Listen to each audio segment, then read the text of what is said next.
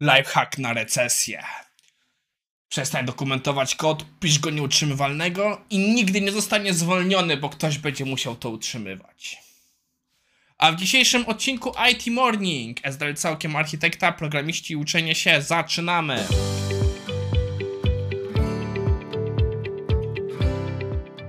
Hej, słyszałem wasze opinie, że ta muzyka jest trochę za głośna i przydałby się większy fade out. Zrobię to, ale niestety nie miałem czasu zrobić tego na ten odcinek. Yy, no, przechodzimy do pierwszego materiału. Naszym pierwszym materiałem jest bardzo długi wywód na temat SDLC procesu z perspektywy architekta. Jest to artykuł, który bym powiedział dzień w życie, z życia architekta, albo może bardziej jeden story z życia architekta. Autor przechodzi bardzo dokładnie przez cały proces, zaczynając od po prostu omówienia całego cyklu, jak to wygląda, że mamy mapowanie wartości, model, wybór wzorców, implementacja, testowanie, pakowanie, kompozycja itd., tak itd. Tak e, nie, niektóre z tych rzeczy moim zdaniem powinny dziać się tutaj może trochę bardziej równolegle, bo implementation to sobie samo ma testowanie, że to są te, takie pod, e, pod kółka, bo to tak trochę może brzmieć jak taki waterfall, który jest narysowany jako kółko.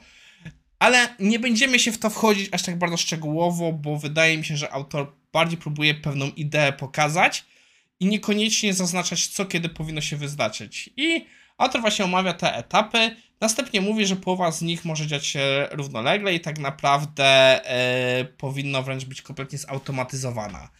I autor następnie zaczyna wchodzić w dyskusję, jak to wygląda. Zaczyna od dyskusji o właśnie mapowaniu e, zdolności biznesowych, czyli te właśnie wymagania aplikacji, i że zaczyna, że część tego drzewka, które obecnie opisuje, tak naprawdę powinno zostać powstać w fazie discovery. I następnie dopiero wtedy wchodzimy w dyskusję o właśnie jakichś feature'ach, które zostaną dodawane później.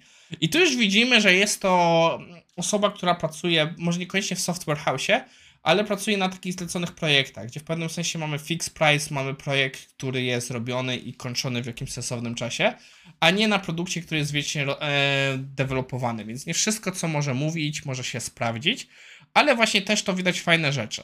Autor chodzi następnie, że tak naprawdę e, na potrzebę tutaj takiej codziennej pracy on rozrysowuje, tylko mapuje właśnie coś, co nazywa level 4, że opisuje trzy poziomy tych wszystkich rzeczy i tak naprawdę, że działa na poziomie feature'a. Następnie dzieje się event modeling, który mamy tutaj pięknie rozrysowany jakiś przykład. Nie będę wchodził w te szczegóły, ale warto się z tym zapoznać, gdzie autor też omawia rzeczy.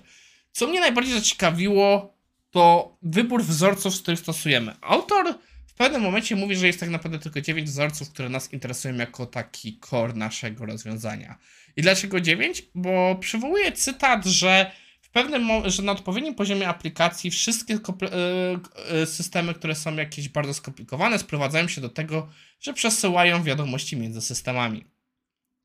I ogólnie się z tym zgadzam, bo ja na przykład bardzo lubię się od, do do czegoś, co było w jednym chyba z pierwszych odcinków IT Morning, cytat, który mówił, że tak naprawdę e, nieważne jaki program jest, to się sprowadza tylko do dwóch rzeczy: wkładania danych do bazy danych i wyciągania danych z bazy danych i czasami ich transformacji.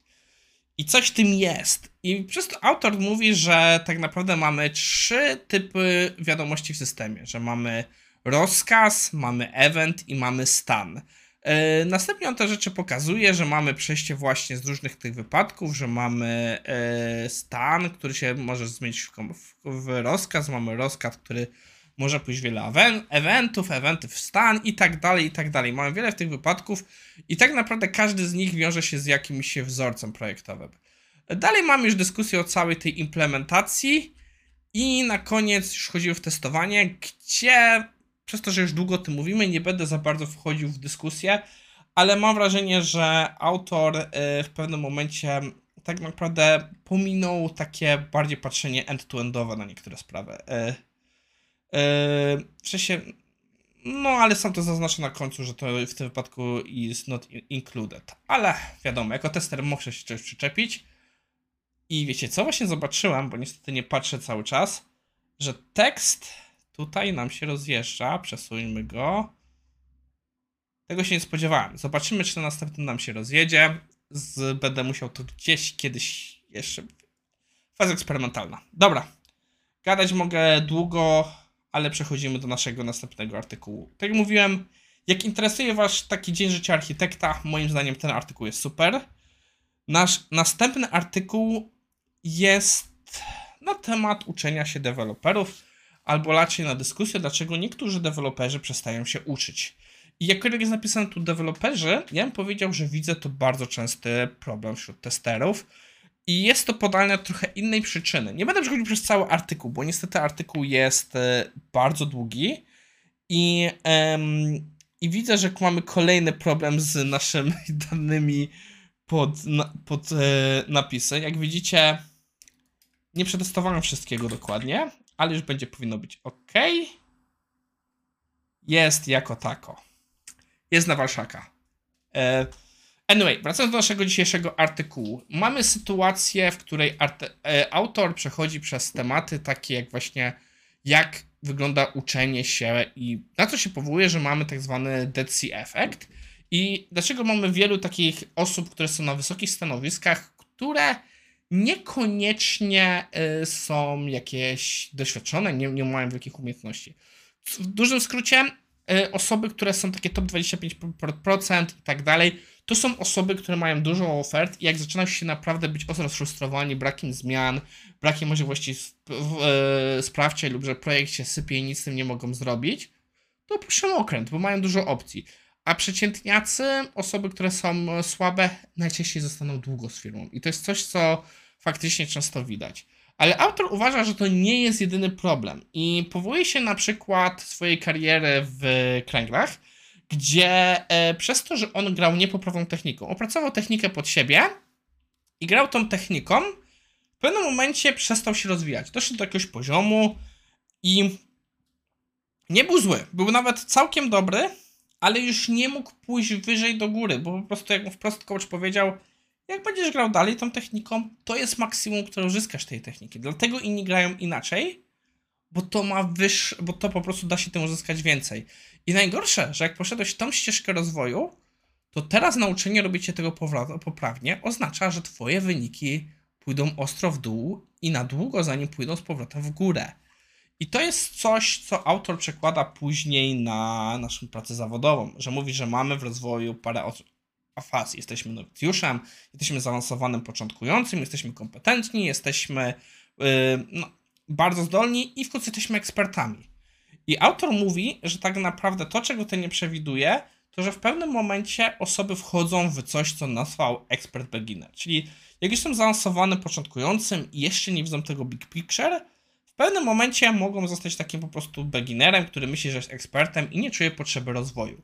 Autor pokazuje tutaj głównie e, winę e, z jednej strony środowiska, że po prostu taka osoba dostanie, nie, dostanie, nie będzie challenge'owana w pewnych decyzjach, nie będzie widziała, że e, utkwiła w takim miejscu. Jest to faktyczny problem. Jest to problem, którego ja nieraz się bałem, jak się rozwijałem, że po prostu nie miałem seniorów, osób, które mogły mnie challenge'ować. I jest to coś, co obecnie też czasami trafiam na to, że jestem w miejscu, gdzie ciężko mi w ramach pracy znaleźć osoby, które są w stanie mnie challenge'ować, jeśli chodzi o testowanie. I muszę dużo szukać jakiejś dyskusji także na zewnątrz. Są odpowiednie na szczęście grupy testerskie, gdzie mogę czasami porozmawiać o tematach, które są dla mnie ważne. I autor właśnie o tym mówi, że takie osoby e, są w stanie utknąć na takiej właśnie pozycji ekspert beginnera, że po prostu myślą, że są dobrzy, nie mają challenge'owania i nie czują potrzeby dalszej rozwoju. Ja bym dodał do tej fazy jeszcze jedną kategorię. W wypadku testowania ja widzę bardzo dużo osób, które na przykład przyszły do testowania, bo słyszeli, że to jest dużo kasy, łatwo zarobić i nie jest to trudne. I oni po prostu weszli z tym założeniem, że po prostu do, że się po prostu nauczą tego testowania i będą zarabiać kokosy. I w momencie, kiedy już dobrze zarabiają, nie czują potrzeby dalszego rozwoju. Nie czują potrzeby dalszego rozwoju, więc jest im dobrze w miejscu, w którym są. To też podchodzi pod tego ekspert beginnera. Ja też widzę duży problem wśród testerów automatycznych. Oni są lepsi od manuali, umieją automatyzować, ale nie chcą dalej rozwijać się programistycznie. Nie czują tej potrzeby i nie widzą właśnie, jak bardzo ich to ogranicza. Nauczyli się Selenium WebDrivera, i po prostu są super dobrze w WebDriverze, ale przez to, że nie nauczyli się innych narzędzi, nie nauczyli się podstaw programowania, nie są w stanie wejść w inne narzędzia. No i w tym momencie zbierzamy się do końca. Dzisiaj mieliśmy dwa długie artykuły. Wpierw rozmawialiśmy sobie, jak wygląda SDLC okiem e, Software Architekta, a później patrzyliśmy na case, kiedy deweloperzy przestają się rozwijać. Chciałbym wielce podziękować e, Pawłowi za podesłanie tego artykułu. Był super. I my widzimy się jutro. O, nie umiem klikać. O, i znowu nie umiem klikać. Dobra, do zobaczenia.